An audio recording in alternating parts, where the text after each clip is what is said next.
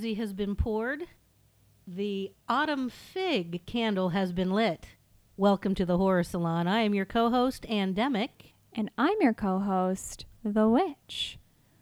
Welcome. Yeah, welcome. Um, you're just gonna, I'm just gonna buckle up for this one because we're gonna talk about the witch's favorite thing Halloween. Halloween, the original movie. The original movie. I I know I say at the start of every episode that this is going to be a good one and I'm really excited for it, but this is going to be a real good one. This is this is your yeah. I'm so I I am so excited for this. Halloween is your Romero. it's my Romero. Yeah, That's right. for sure. That's right. And I will say I have something to say about John Carpenter and Romero. I think they were remarkably sim- similar Excellent. in many respects. But that that'll come. That'll come. That'll come. Oh, first of all, um, please tell us about this Pazoos that you have created. I have created You have outdone yourself, I believe. I have created the drink for the evening, the Pazoos. So I had to be on theme for Halloween. And so I thought, what was more Halloweeny than pumpkins, right? Mhm. There's jack o' lantern at the start of every Halloween movie. So I decided to make pumpkin mules. Oh I'm God. super excited about it. So I am going to post the recipe for this particular drink up on our website. So if you want to drink the exact same thing that we are having tonight, you will have the full recipe. But essentially, if you've ever had like a Moscow mule or something to that effect, it's the same mm-hmm. concept. It's ginger beer, lime juice, but I added a little bit of pureed pumpkin. Yeah, it smells phenomenal. Yeah, I'm super excited.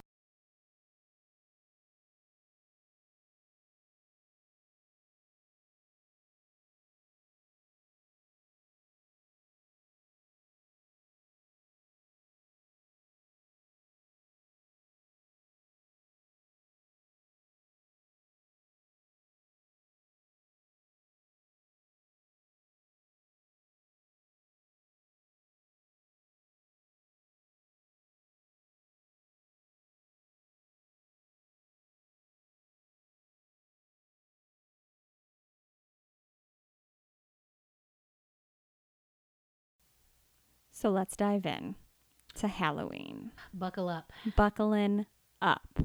Now, I want to, you know, talk a little bit about why it's my favorite scary movie and, you know, what about it appeals to me and all of that fun stuff. But before we get into any of that, and I want to have, you know, a good conversation with you about that Yeah. Andemic because I know that you've watched quite a few slashers Mm-hmm. so kind of how it holds up in that in that realm um, but i thought it'd be fun to just kind of dive into a little bit of history Okay. behind halloween um, the original halloween and i should also say that when i talk halloween and my fandom i'm thinking of the original jamie lee curtis as laurie strode arc Of course. so that would be halloween halloween 2 and then halloween h2o H2O, Right. um, so that's what we're really going to be focusing on tonight, Mhm. um, diving into those three movies.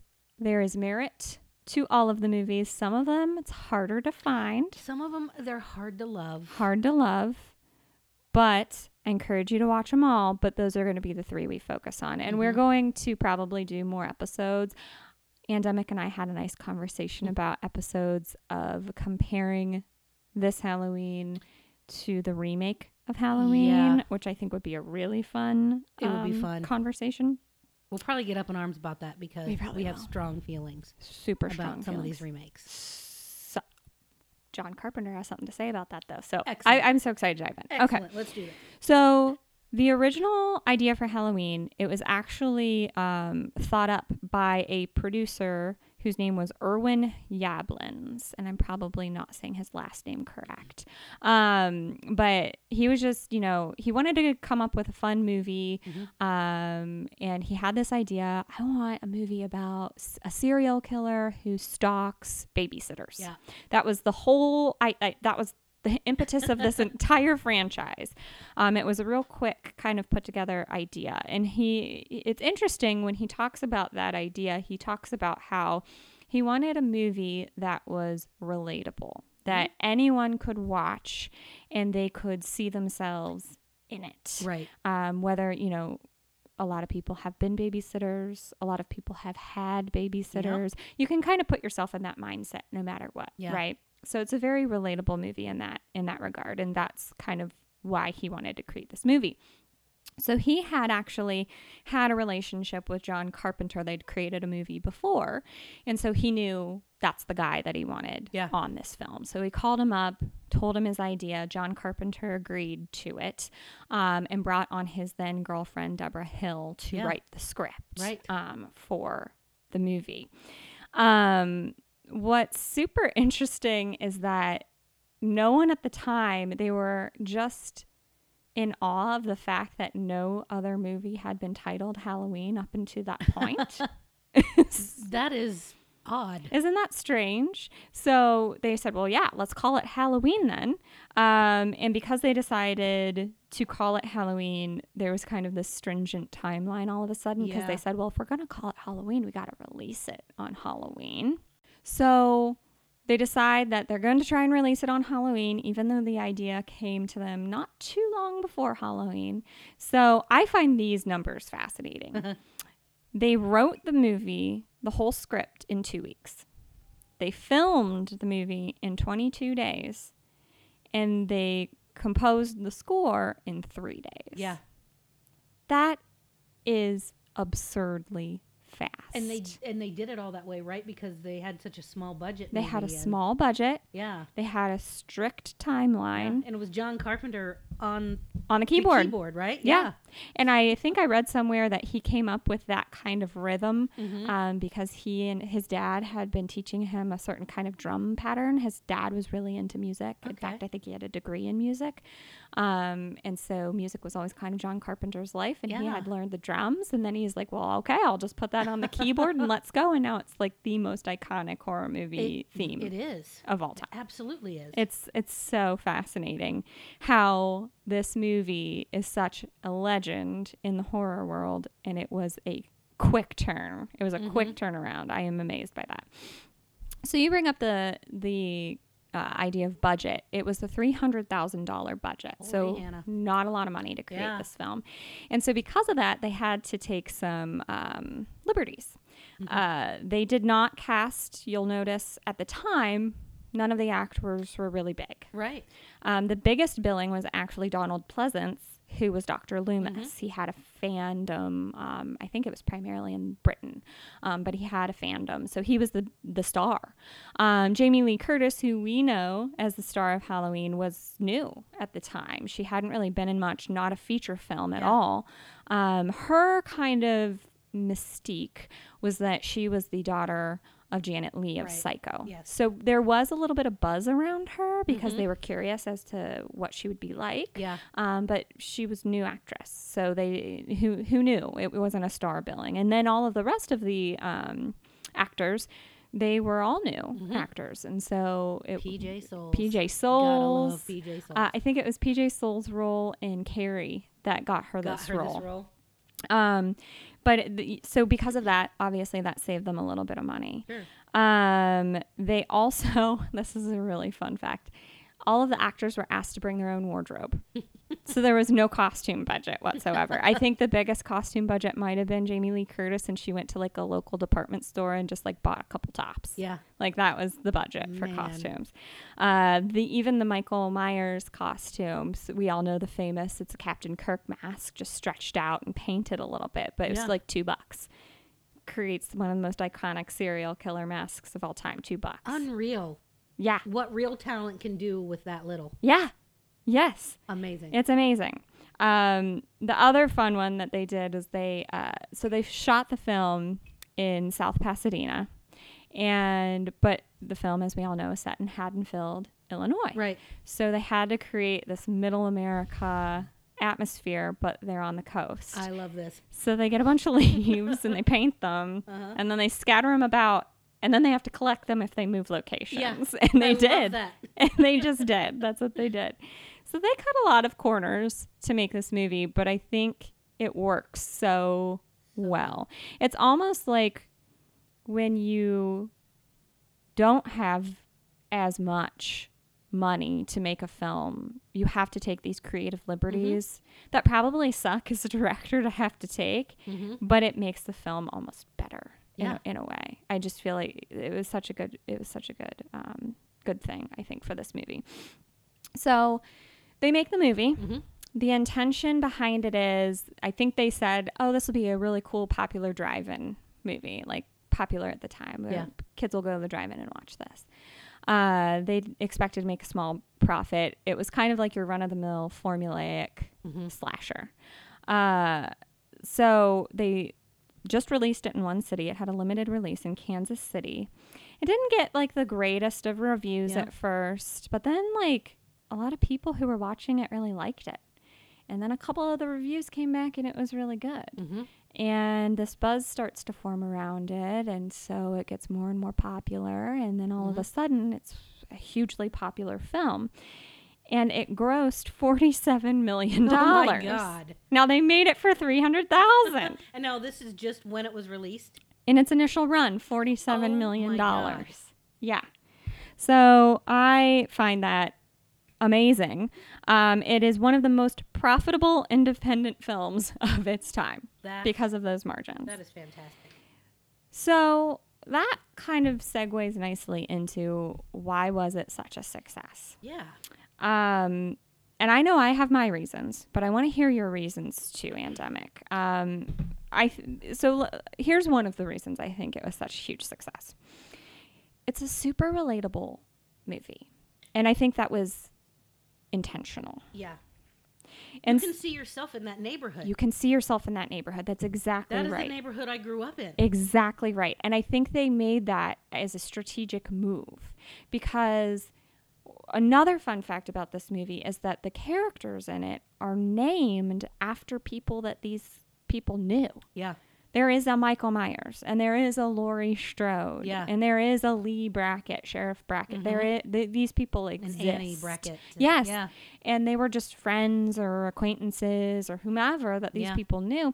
And even though you as the viewer might not know that when you're watching it, there's something to a name, Mhm. right? Like you can tell when a name is fake, Yeah. I think. And they used real people's Real names. There's something to that. Um, another thing that I read that I find fascinating because I'd never thought of it until I read it was that there Jamie Lee Curtis is like the main girl, the final girl, Yeah.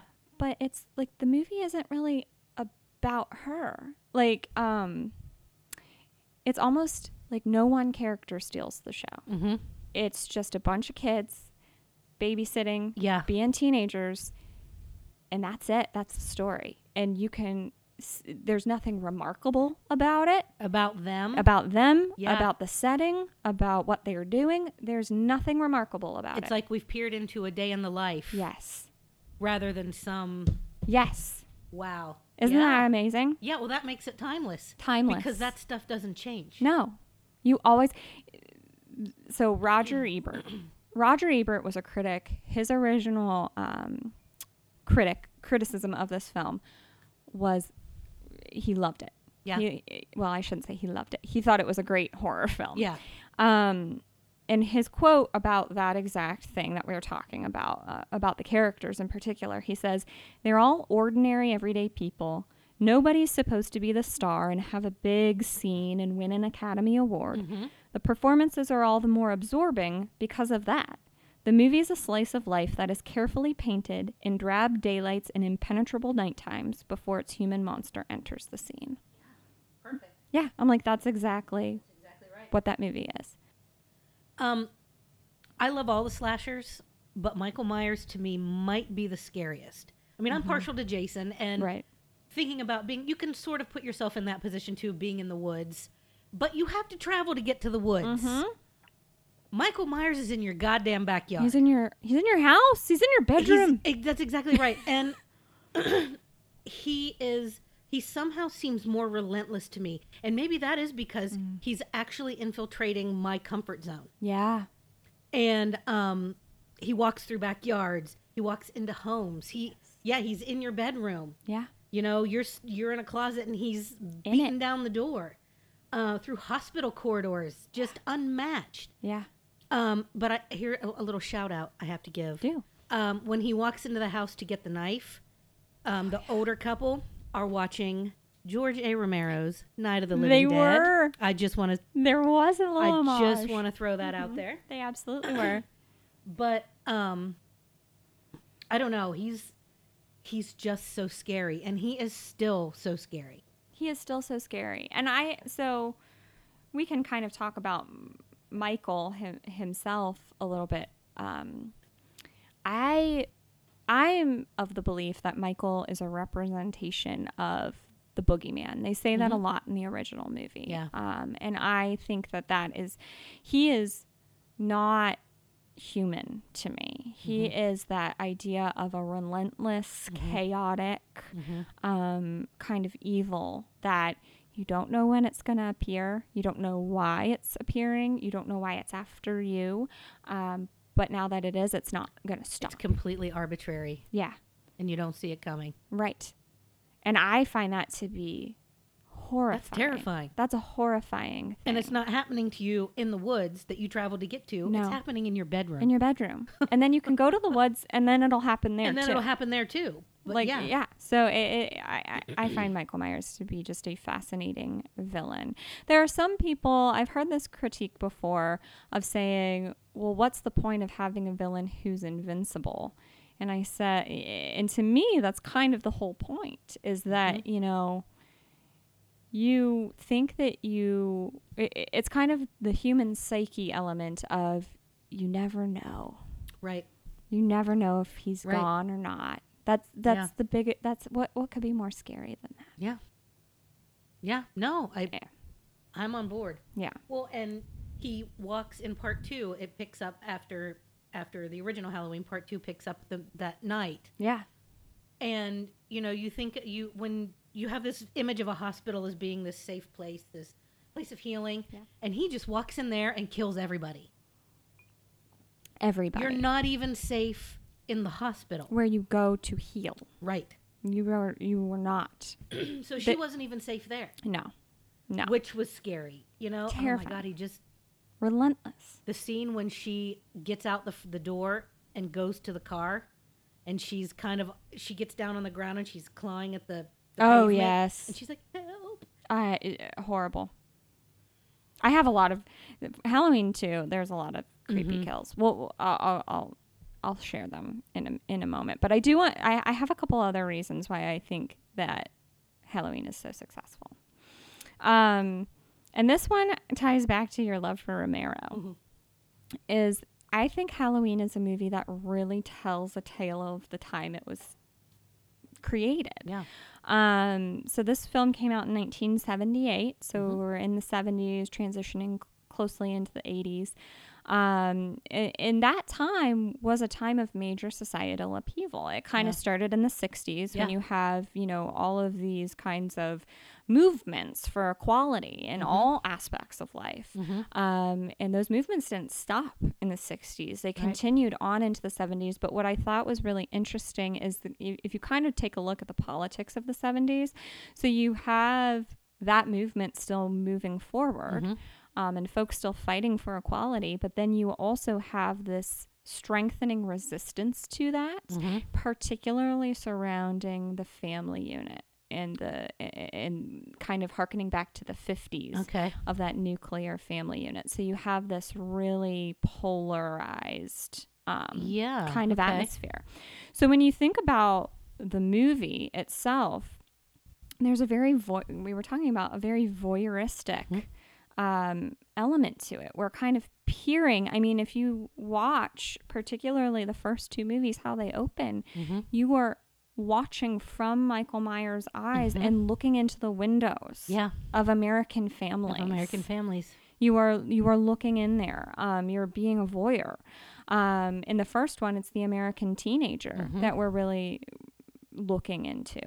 Um, and there's a lot to be said about that. You know, there particularly there are three women that are in this cast, and women's rights was a big movement at the time. Mhm. Um, what what is it saying about three women who are very outspoken, Mhm. um, who are sexually active, yeah who are drinking, doing drugs, having fun, um, and there's all of a sudden this stalker Mm-hmm. stalking them To punish them for to those punish things. them for those things. So, what is that saying? But are we ever rooting for the stalker? We're never we're rooting for the teenager, right? So like there's these weird political dynamics that are being Wow, talked yeah. about in Yeah, that right. film.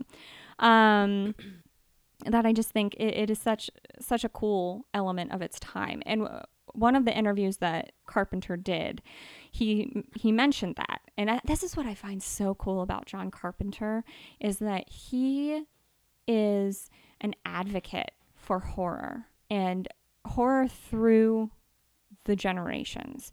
He says that horror reinvents itself every generation to tell to tell the tales of the current day. Yeah. And so he has never been upset when people remake his movies because he thinks tell your tell your story. It's being re reimagined. for Reimagined for now, for the Yeah. time. And so I find that so um incredibly amazing. That's very gracious. But then there are those of us fans that are like. Not a remake. I know. I know. And I, I fall into that camp sometimes. I do. But I read that interview and I was like, I need to be more like John Carpenter. And What would John Carpenter yeah, what would John Carpenter do right now? He would he would give them grace and say no, they need to tell their story. Um but yeah, so I think that's uh, and and then the last one I'll mention is just kind of this element of fear. I think that is what makes it such an iconic movie is that it plays on the fear of the unknown, kind of like we're talking about with Michael Myers. He's chaos, he's unpredictable. Um, in another interview Carpenter did, uh, he says, "What you don't know about what you can't see, that out there, that's what's scary." If you think and if you think about the original movie, you know it the kills they there's some shock value to them but it's the waiting that's the scary part. Yeah. it's the is he going to come up the stairs? Um and then the, I'll, I'll leave it with this. Roger ebert has another great quote. He says halloween is a visceral experience. We aren't seeing the movie we're having it happen to us.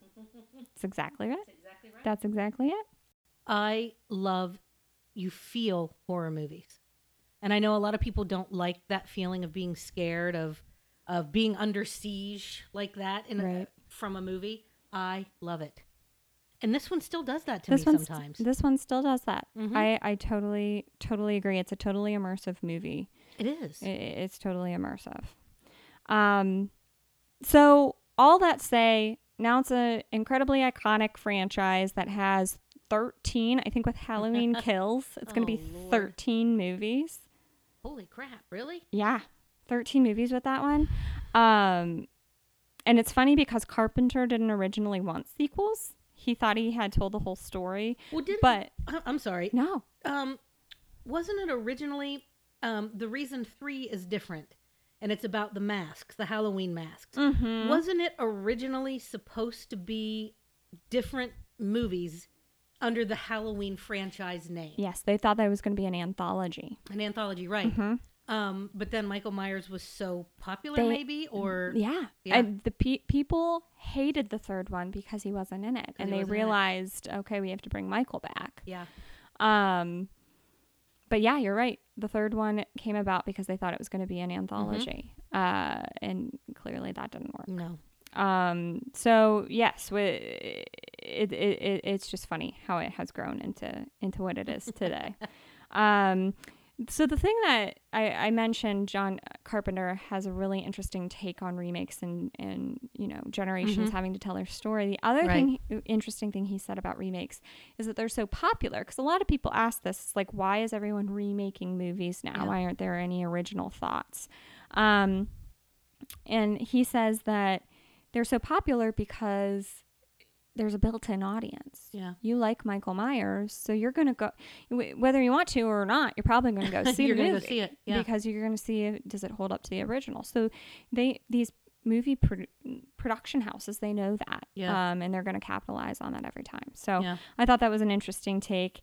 Um, the one thing I will say about the Rob Zombie movies, even though we are not here to talk about them, You're not. um, Carpenter is not a fan. Well, Carpenter is right. Um, he, I forget what the phrasing he used in the interview I watched. He was asked about them specifically, um, and I think he called Rob Zombie a shithead. Okay. and I'm not here to comment on Rob Zombie. That is not what the topic of this podcast is about. But um, from the perspective of John Carpenter, Rob Zombie contacted him to see what uh, he thought about him remaking the movies. And John Carpenter said, as he has said before, it's your story. I'm done with it. Take Yeah. it, do what you will. Um, and then I guess in a subsequent interview, Rob Zombie said that John Carpenter was really cold when he asked him if he could remake the movie, which John Carpenter thought was a, lie because he Mm-hmm. Yeah. told him to go ahead and make Yeah. it. Um, so he doesn't like him very He holds grudges apparently, which is a man after my own heart, let me tell you. Um, and he said that he he just thinks that he humanized Michael in a way that Yep. took the whole mystique. Took the whole mis- that is exactly Yeah. what I think. Yeah, totally. Yeah. And that torture porn bullshit. Yeah, there, there's a lot to think about and talk about. I don't even want to talk about that, but we'll Let's have go to, to. happier places. have I just want to say a shout out to Jamie Lee Cur- Curtis for Yes. embracing her scream scream queen title. Um, and you know, tangent here. I wanted a lot more from the TV show Scream Queens than I got. You know, I don't know that I ever watched that. I wanted so much more from it. She was in it. She But, was? yeah. Oh, cool. um, But as far as I know, she she embraces the whole Yeah, the whole fandom, which absolutely. um, which is amazing. We So- uh, we follow her on our Instagram channel. Uh, check us out. Uh, they she's awesome on Instagram. She is, Yeah. and she embraces the whole Halloween thing on there, and I love that. Yeah, it's great. So, should we dive into the movies that we came to talk about? yes. Um, so let's. I mean, I, we should just go in order. So let's start with the original Halloween, Okay. 1978. Yep. Um, Michael Myers, as a as a little boy, uh, kills his sister with a butcher knife. Mhm. Um, gets sent away to a um, institution. Yep. Stays there for 15 years. Breaks out on Halloween. Yep. Well, the day before Halloween. Yep. Uh, finds his other sister Mm-hmm. and stalks her and her friends, killing them one by one. Yeah. Um, that's the premise. yes, it is. There it is. There it is. Um, there's so much to say about this movie, but let's start at the beginning. The intro to all of the Halloweens are so iconic Mm-hmm. and simple. Like Mm-hmm. something so simple can be so Mhm. terrifying. Just a black screen with that jack o' lantern and that orange typeface Yeah. and that music going in the background. Yeah. Like iconic. It is. It reminds me of Halloween. Yeah. It's it's basically synonymous with The ho- actual Halloween. Yeah, the holiday is the movie, Mhm. and the movie is the holiday. Yeah. You can't tell the two apart. No, I love it. And I just so you, so you, you kind of have that unsettling experience as you start the movie, and then you're there in his perspective, like I said. Mhm. So you're peering into the window, you're watching his sister and her boyfriend. Um, then you move through the house from his perspective. Yeah. You even kill from his perspective. Um, it's just an unsettling experience because you're kind of uncomfortable. You know, we think we talk a lot about found footage movies from the Mhm. perspective of the camera. Well, Yeah. this this was really I I don't know that this was the first one to do for like that pers- the first person kind Mhm. of perspective, but it's one of the earliest ones that I can think of off the top of my head that has that first person perspective Yeah, I'll agree. and there and it's jarring to kind of experience all of that through And you hear the breathing, And so the you feel like you're in the mask. exactly exactly so I, I i think that is what sets the whole tone for the Mhm. movie for me is that okay this is going to be a weird jarring mm-hmm. creepy experience Yeah. um so that's kind of at at the onset i did have a note down here he Mhm. walks out of the house and he has a bloody butcher knife and his parents just say michael and stare at him Michael. Like, uh, are you not concerned that he has the bloody knife? Well, no, clearly not. Clearly, they weren't concerned. Is all. Halloween costume. Oh my gosh! And so I was like, okay, this we're in. The, we're clearly in the seventies because what is going on here in the realm of parenting? Um. so then so we we go through all of that um then we're we're immediately driving to Illinois State Hospital, right? Mhm. And we're in the car with Dr. Loomis, and um, I don't remember the nurse's name. She's fantastic, Oh, though. Yeah. Um, but but we're kind of driving up. It's dark. It's stormy, and then you get the disorienting experience of the patients are out in the lawn. Here's my Mhm. biggest question with that scene: is why in the hell did she roll down the window when she knew one of them had climbed onto the top of her car? Because that's what you do in horror movies. That's what you do. It's like, let me make myself more vulnerable. yeah. I wasn't vulnerable enough. Yeah. Let me just stick my head outside of the car. Let me set up the tension for the scene. Yeah. It's very, I, was- I was just like, oh my.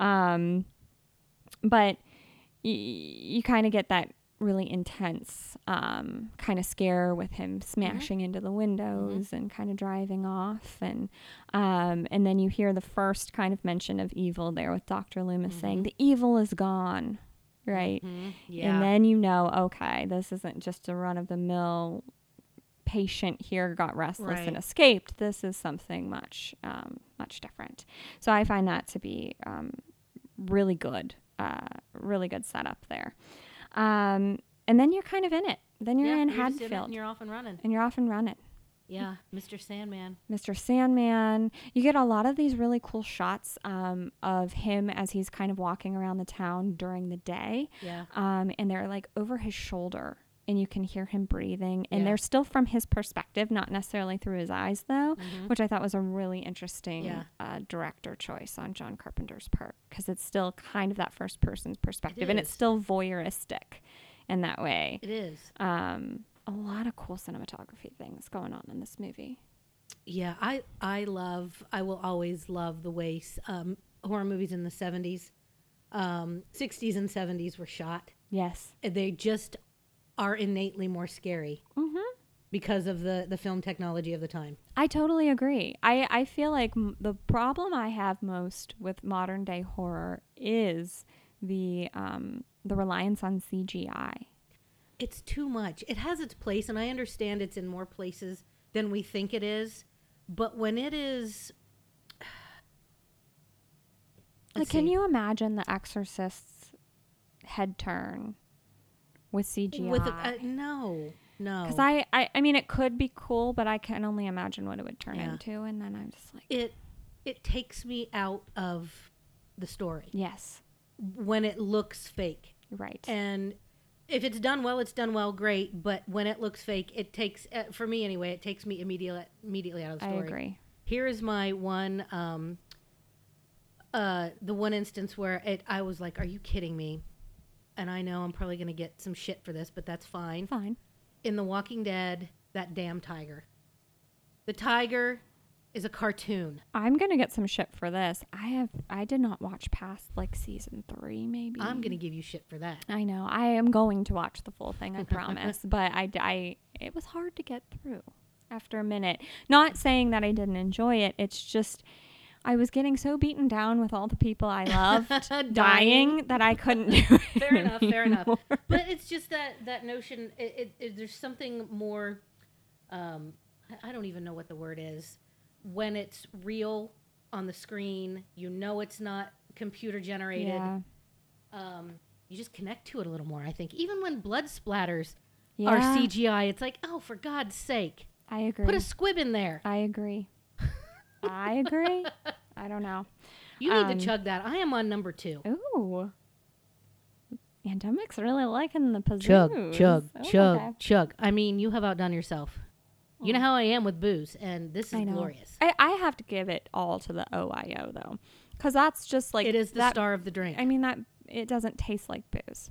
it doesn't And I will tell you, I almost did not get the bur- that's a bourbon finish, really. and I almost didn't get it because I was scared you wouldn't like it. But you can't really tell. Oh my god. I think it just gives it a little caramel flavor. Yeah, I'm loving it. I think it's good. So good. All right. Um, while I chug this, tell me your fate. I I would love to know Halloween, original Halloween, favorite kill. Well, I mean, come on. When he is dressed in the ghost, the sheet, Such with the the um, kick-ass shades. Such a good, so good. Um, Is that when who goes into the room and there's a headstone in the bed? Laurie Strode goes in, and that's Annie on the bed. That's Annie on the bed. Mhm. That is terrifying. that's scary. that was really scary. That's a scary. That's a scary one. I that I mean that scene of him with that ghost sheet mm-hmm. On uh it's iconic. I mean, Yeah. how can you not be afraid of that? I I will totally totally agree with that, but I still think my favorite kill in that in that movie is when he uh what's his name Bob goes in the kitchen to get beer and he's looking around and Michael comes through the door and pins him up against the cabinet with a knife Yeah. which is totally not physically possible, but suspension of disbelief for a minute. And he's just standing there looking at him, and he turns And he his turns head. his head. Oh, my god. Oh Yes. my god, Yes. that scene is something. You're right. That is a creepy scene. you are right. So I, I I think that might be my favorite kill in that movie. Man. Yeah. I'll also have to say, Jamie Lee, favorite final girl of all time. She just, all the decisions she makes, I feel like I and none of us know what we would do in that situation, right? We like to think what we would do, but you don't know until you're actually in an intense situation. Right. Right. But uh, she just makes every decision that I feel like, yeah, that's the right one. Like sh- when she's in the closet and he's barreling down on her, she's Mhm. not just screaming. She gets a hanger and is Yeah. gonna, I'm like, she's like, I'm gonna fight, She fights back. And she's not afraid to fight. And that's I was saying this the other day when I Mhm. watched H2O, which we'll get to here in a minute. That's what I love about She Laurie goes looking Strode. for him, man. she wants to fight him. Yeah. And I love that about Laurie Strode. She's a Yeah. final girl that is not going to Mhm. just run and scream Yeah. from you. And I like that you get those three that three movie arc of her when you see her in an older life or a, you know Mm-hmm. as an older woman, and she's just she's just awesome. Yeah. She's amazing. I, I, I she's amazing. Although I am going to say this just as an aside, Please. as a in parentheses, the best final girl of all time is Amy Steele from Friday the Thirteenth Part Two. Okay. Let's do an episode where we pit those two against each other and see what okay. happens. That'd be fun. Yeah, I'm in. I'm all in. Yeah, yeah. Hands down, all Done. But yeah, no, Laurie Strode is a badass. Laurie Strode's so good. So that's I mean, Halloween one, excellent. Laurie Strode kicks the shit out of Michael multiple times. Um, we all know, and again, I, I'll just say this for our listeners: just assume you're going to get spoilers when you come into these episodes. Um, Dr. Loomis eventually shoots him at the end of the movie after Laurie has been Mhm. kicking his ass. She's he's been kicking her ass. It's like Mhm. a nice little back and forth going on, and then Yeah. Dr. Loomis is like, "Let's cut this out. I'm going to shoot you 500 times." Yeah, and then he does this real weird fall Yeah. of a balcony, and then he's gone. and he's gone. And yeah, that was the boogeyman. Excellent. Yeah, Yeah, it's an excellent, excellent movie. Quintessential Halloween flick. it really is. Gotta watch. Let's give a little shout out too to Kyle Richards, who is the little girl, um, with Tommy's friend, Tommy Doyle's friend Yes. that's staying over, is Kyle Richard, who is a Real Housewife of Beverly Hills. Kyle Richards. Did not know that. Yeah. She will occasionally, I think, do a horror con. That is okay. Mhm. We got to find one that she's at. Yeah, we gotta- That's fun. We got to go talk to Kyle. That's fun. Yeah. Okay. Anyway. All right. Halloween two, Yeah. 1981. Yeah. A good continuation, I think. A good continuation. I would agree with that. I like it when they do that next morning thing. Yes. It works. Yes, it works. And I think Halloween 2 has some of the best kills in a horror movie. I love it when the ambulance driver slips in the giant pool of blood Yeah, and just knocks himself and out. just knocks himself out. yeah, I love that yeah. because she has been bled to death. That Yes. nurse has been bled to death. Has death. been bled to death. Let's That's talk my about favorite. talk about the um, uh, therapy pool where he keeps dunking Yeah. the nurse and her face starts Uh-huh, peeling. peeling off. Oh gosh, Good that stuff. kill. That's something. and that's also the obligatory um, booby shot. Yeah. I mean, all of them ex- I don't know H2O is an obligatory booby shot. But I know the original in, uh, in Halloween 2 Mhm. do. Yeah. So, but yes. But anyway, yeah, that's that's the booby shot. Yes. Um, the one comment I do have about this movie is I feel like the simplicity of the music in the first one was so eerie, Mhm. and then they bring in the damn synth in the second movie, and I'm like, no. Now I feel like I'm at a rave. Well, I mean, it reflected the synth of the day. The It 80s. did. It did. I mean, Early it was 80s. very again. What would Car- John Carpenter do? Mhm. They were just reflecting their time. They were. I get it. They I get it. But it was just like, come on, man.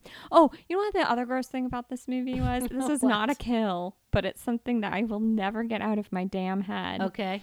The little boy with the razor bl- blade in his tongue. Yes. Oh my god. Yeah.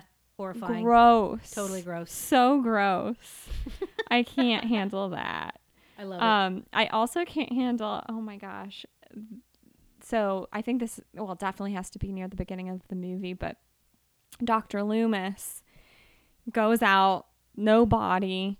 He's freaking out. He's like, "Where's Michael?" Sheriff Brackett rolls up, and he's just wailing and flailing and screaming, "I shot him six Yeah. times!" And he's waving his pistol around. It's like, dude, put that thing away oh my god. Oh my gosh i just i i i i love dr loomis i Oh, yeah. love Donald dr loomis Yeah. he is over the top and excellent in Yeah. every single one of these films um and he has some excellent one one liners i think what are some of his in this one? Oh, you don't know what death is he Mhm. says that in halloween too um just so ex- excellent excellent excellent stuff um, but yeah, not much else to say about Halloween 2 other than I think it's an excellent sequel. Absolutely. Um, to me, my, everyone knows this by now. My favorite of the all the Halloween movies is the original. Thank you. Mhm. Andemic just poured me another pizooz. um, is the original, but I think Halloween 2 it it is a good follow up. Mm-hmm. I am a, I am satisfied with that follow up. Agreed. Agreed. I also love H2O. How And that's contra- that's a controversial statement. is. But I love H2O I too. I love it. I know a lot of people do not like this movie, but I actually think it's pretty fun. I do too. I mean, you got a young Josh Hartnett. Josh Hartnett, LL Cool J, Right. who was in surprisingly a couple scary movies, which I think is fun. Oh, He was in Deep Blue Deep Sea. Blue Sea, which I love. Yeah, excellent.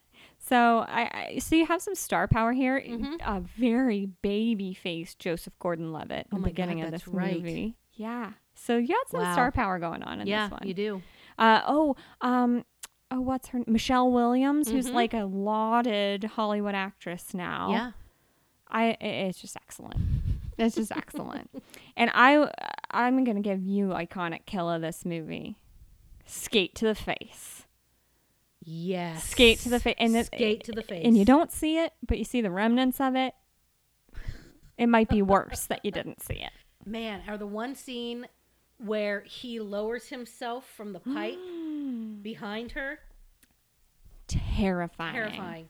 And he's like so close. Uh-huh. And that's when I feel like you well, you always know Michael Myers is strong, but you like Yeah, you see, see. how strong he is. And that's what takes him from human to something else. Yes. Is is in part for me that. is yes. I totally agree with you. Um the other thing I love about this movie is that it pays homage to other movies.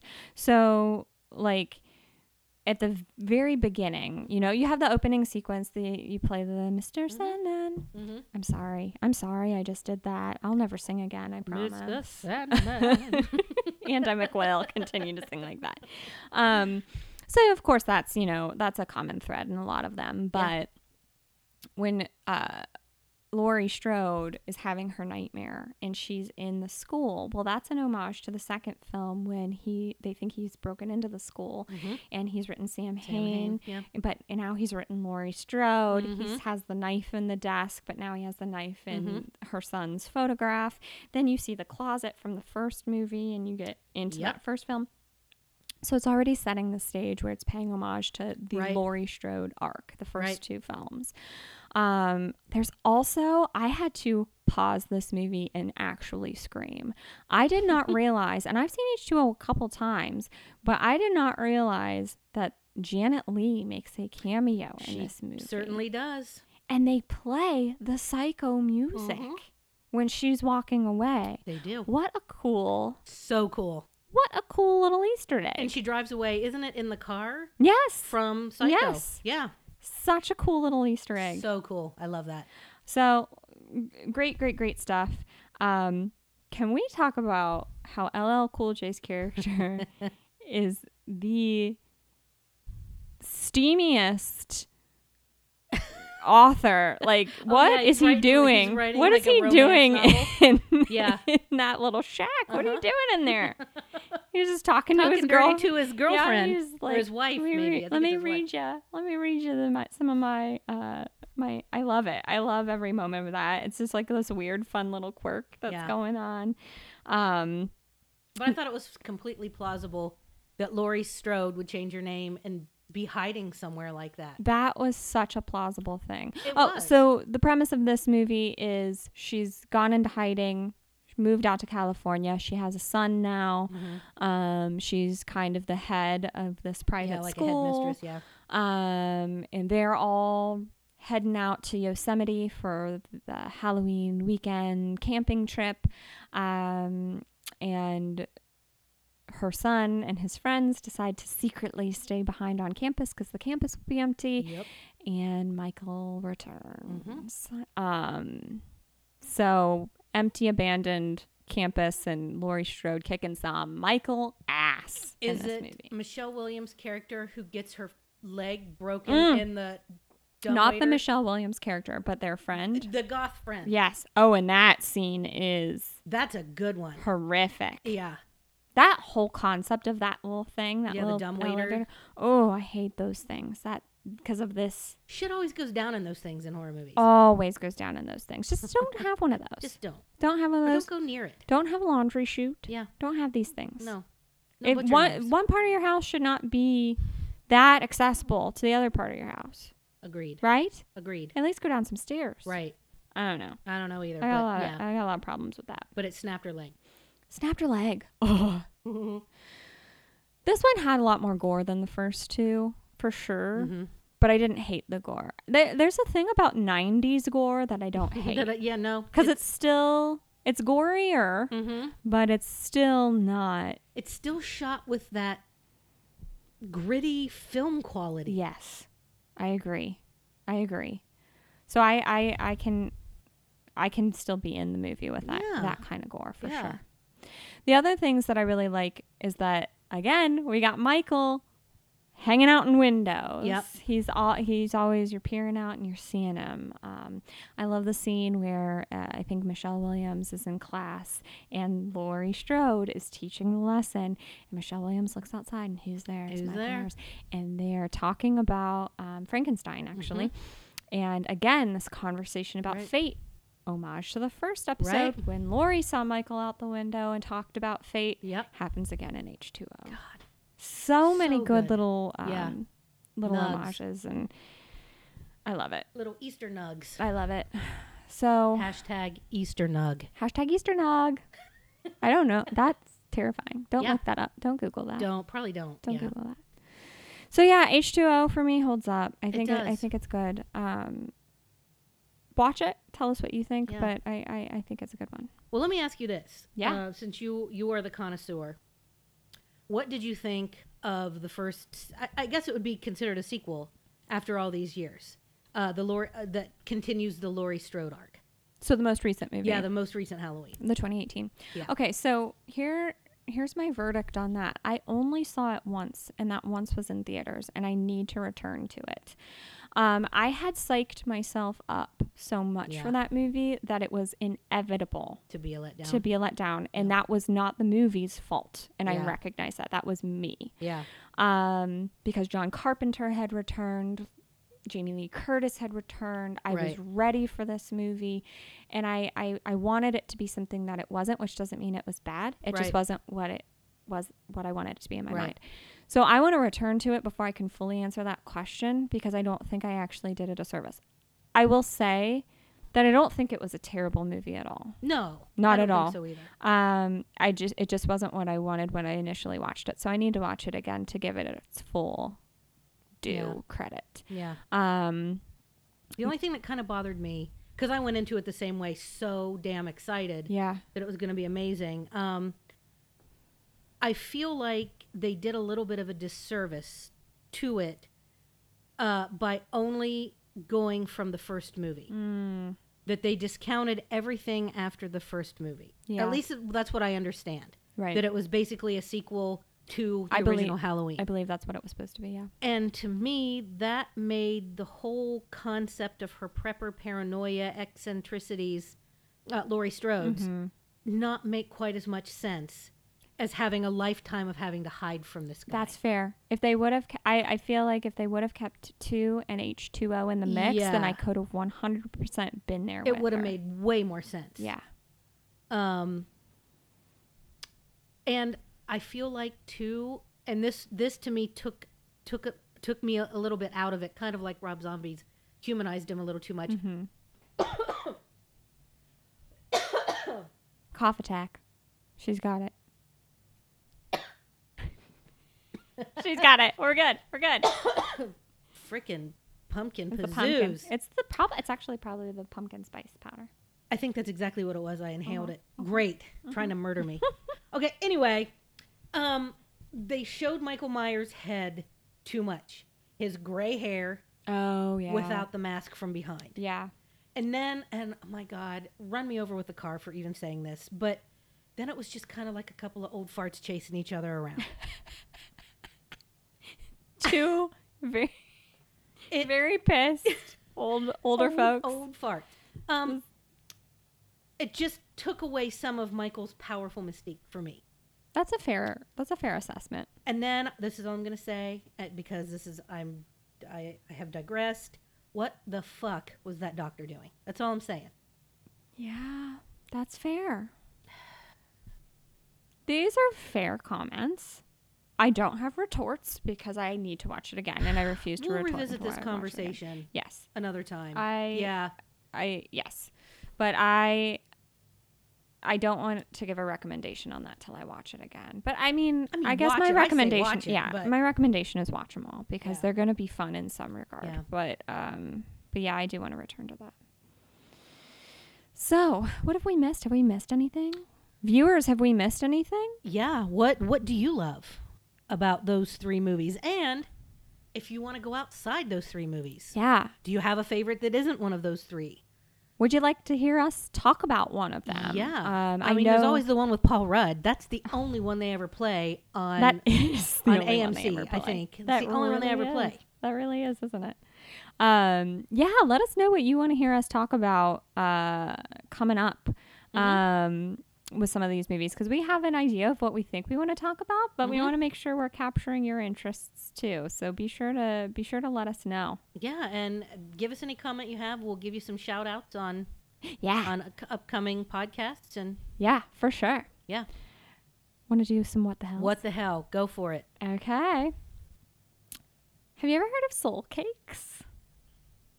I feel like that sounds familiar, but no, I don't okay, this so. is really just a fun thing, and I try I tried to keep it on theme with the whole Halloween thing. So this is the origin of trick or treating, and again, as as I do, it's kind of sad. Um, so trick or treating, uh, it has its origin. So it's an American pastime that we associate with Halloween, Yep. obviously, but it actually has origins back to England to something called All Souls Day. Okay, yeah. Um, and they used to have parades during All Souls Day and things like that. So during the celebrations that they would have, poor people would beg um, for food um, because a lot of people would come out to these um, these celebrations, and so they would create these soul cakes to give to the poorer citizens who were begging Okay. and they would give them the soul cakes in exchange for prayers for their past loved ones. So it was kind of like, okay, you need food, I'll bake you a soul cake, but in order to get it, you better commit to praying for my Oh. dead grandma. Okay. Okay. Okay. So that's all well and good, right? Guess who endorsed this practice? Who? The church. Want to know why? Why? Let's harken back to our Yep. witch episode. The original practice was they would set out food and goodies and things like that on, you know, just outside of their door um, to satiate the spirits that were Yeah. told to come out during the, these times. The church didn't like that because that was paganism.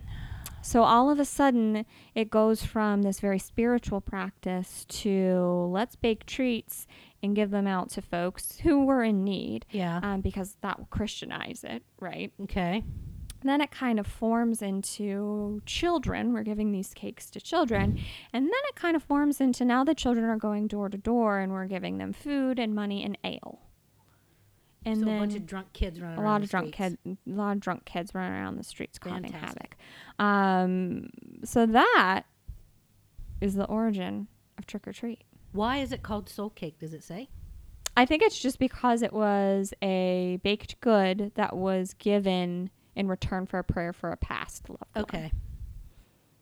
Now I want a soul cake. I've always wanted a soul cake, but I All want a cake made of souls. Actual souls. yes.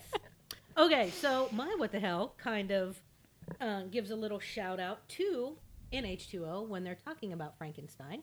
Love. Um, the author, Frankenstein, which we've talked about before, Mary Shelley, Mm-hmm. She had a pretty gruesome secret, um, and it was hidden away in her desk where she wrote um, her dead husband's heart. Her husband was, of course, the poet Percy Shelley, um, and he drowned in a boating accident, and they cremated him, but his heart remained completely intact after they did. What? And the doctors at the time believed that it might have been calcified because of uh, Okay. tuberculosis. Okay. Um, so I mean, whatever. It didn't burn, and it was given to Mary, and she kept it in her desk. She Uh, kept his human heart, in her desk. in her desk, and it was discovered after her death. my I mean, that's love. Oh, that's love. She kept that rotten, calcified, Calcified, charred heart heart. in her desk. Do you Yeah. think it smelled? It had to have It smelled. probably smelled. But everything smelled then, so you probably couldn't Oh, you distinguish probably it, that from there was your probably armpits. like poop. I imagine. I imagine everyone at that time just caked and shit. Yeah, I mean, Like, yeah. oh god, I love it. So anyway, there it is. love it. Um, Mary Shelley. Awesome. Awesome. Awesome. What the hell? Had no idea.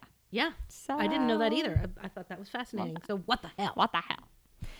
All right, everybody. Well, like we said, we want to hear from you. We do. Um, we want to hear, you know, your favorite things about the Halloween movies. Um, what you'd like to hear us talk about next. Um, want to hear your what the hells too. Yeah. that would be awesome. If, you, Um, if it's, it's a good one, we will read it on the air. We will absolutely read it on, the the air? air. I don't know if that's Uh, right. Well, you know, we'll, we'll, read, it, it on the stream. the stream. That sounds not great. um, but we will read it and you will hear it. That's what's most We'll important. call it on the stream. oh, that was Write that shit that was down worth immediately. that was worse. um, I should note if you do um, send in a story or send in something, we are trying to give our listeners shout outs whenever they do. So if you want us to call you by a certain name Mhm. um, or not call you by a certain Yeah. name, please put that in there so that we're not, uh, you know, Yeah. you're doing as you wish. Um, so please be sure to do that. But please get in touch with us. Um, email us at info at thehorrorsalon.com. Um, check out our website. Um, we've got a lot of cool content on there, um, some fun recommendations, fun show notes to dig into some of these Mhm. episodes a little further. Um, that's just thehorrorsalon.com. and we are working like busy little bees to get that beefed up Yes. um, to deliver all kinds of fun and creepy nonsense for you to get into. So keep coming back because we're going to get some more posts going up on there and more recommendations for you um, as the weeks draw on. So, Absolutely. um, and then finally, Instagram. So we are still on Instagram. Uh, we got some fun content going up there every day. That's the best way to kind of get the latest and greatest from Mhm. us and get some good announcements. Um, so follow us at the horror salon. And then please share. We're Yeah. so appreciative that you've been listening in. Um, we've gotten some awesome fan feedback. We'd love to hear more. We would. Um, but please share. We'd love to. We'd Mhm. love to grow this little fun monster community. Um, so share with a friend that you think might be into this, um, into horror, or just into two friends bullshitting about what they love. Over delicious beverages. and- delicious But mostly not delicious. Mm, for me, they've all For been you, delicious. they are well, phenomenal. let's talk about the Mad Dog 2020 situation. And the Boone's Farm. That's a lot. And the Witch and Andemics, what do we call it? HorrorCon Vomitron. Oh yeah, the HorrorCon Vomitron. The Vomitron. Yeah, that was a lot. Yeah, go find that one. That was a lot. It was disgusting.